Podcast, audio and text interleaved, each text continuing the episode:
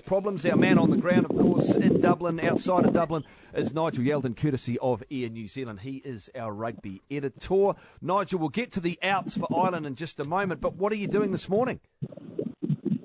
Uh, well, it's this evening uh, in Ireland, and I'm at Castleknock Golf Course. And at the moment, we're watching a, a bit of a cross-code challenge.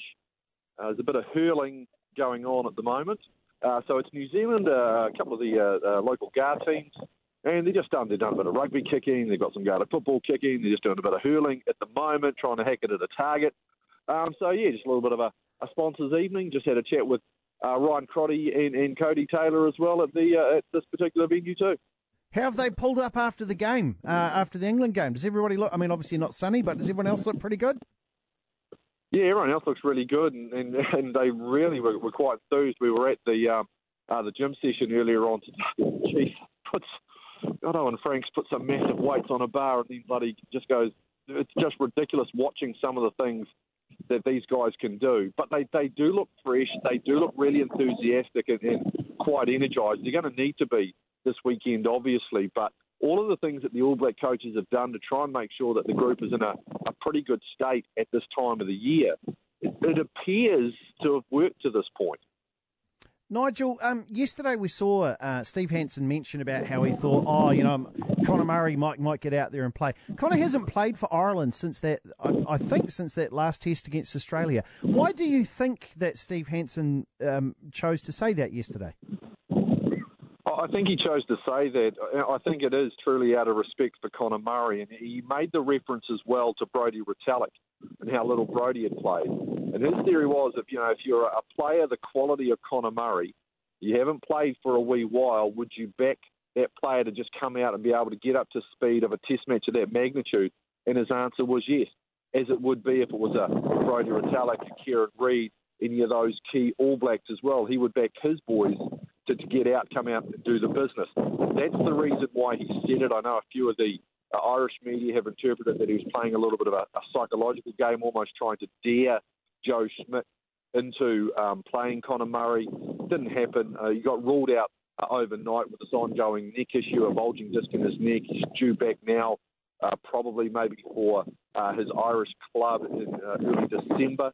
Um, but yeah, I, I, actually think it was actually a reasonably genuine and, and um, uh, genuine thing from Steve Hansen out of respect for, for Conor Murray. Remember, he was a guy who was crucial last year for the Lions. He was massive in that Chicago test in, in 2016. So I, I, don't think it was being mischievous. I think it was reasonably genuine. So he's out. Henshaw's been ruled out after picking up a hamstring last week, and we also know Sean O'Brien had been ruled out with a broken arm. Meantime, Nigel, any news on who may be available and who may not be for the All Blacks?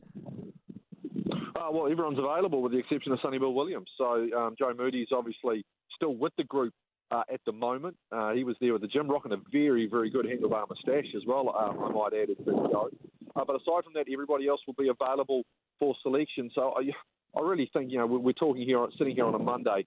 I can't see too many changes from that side that ran out against England. You would suspect that Ryan Crotty would slot in at second five, Anton Lienert-Brown would come onto the bench.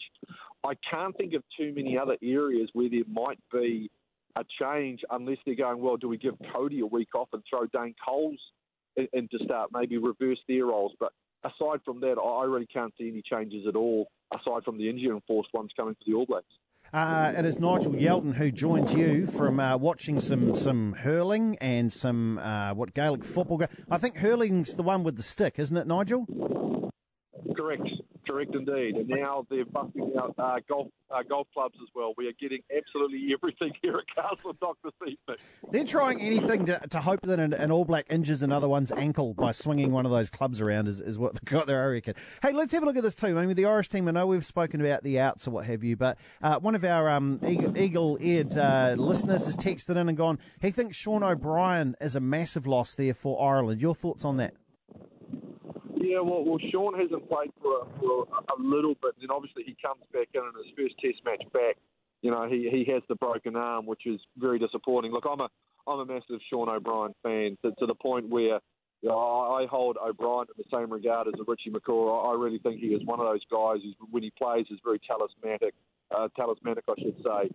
He, he's just um, just got so much energy, just absolutely tireless. He's tough, he's robust, He might not be the most skilled player in the world, but like Richie McCaw, he just had an absolute motor on and, and a determination. So I think from that point of view, he's a big loss. But there are some very skilled players. You know, one of the things that we've noticed about this Irish team in the course of the last two three years is that they have developed some really good depth. You know, we talk about Robbie Henshaw being out.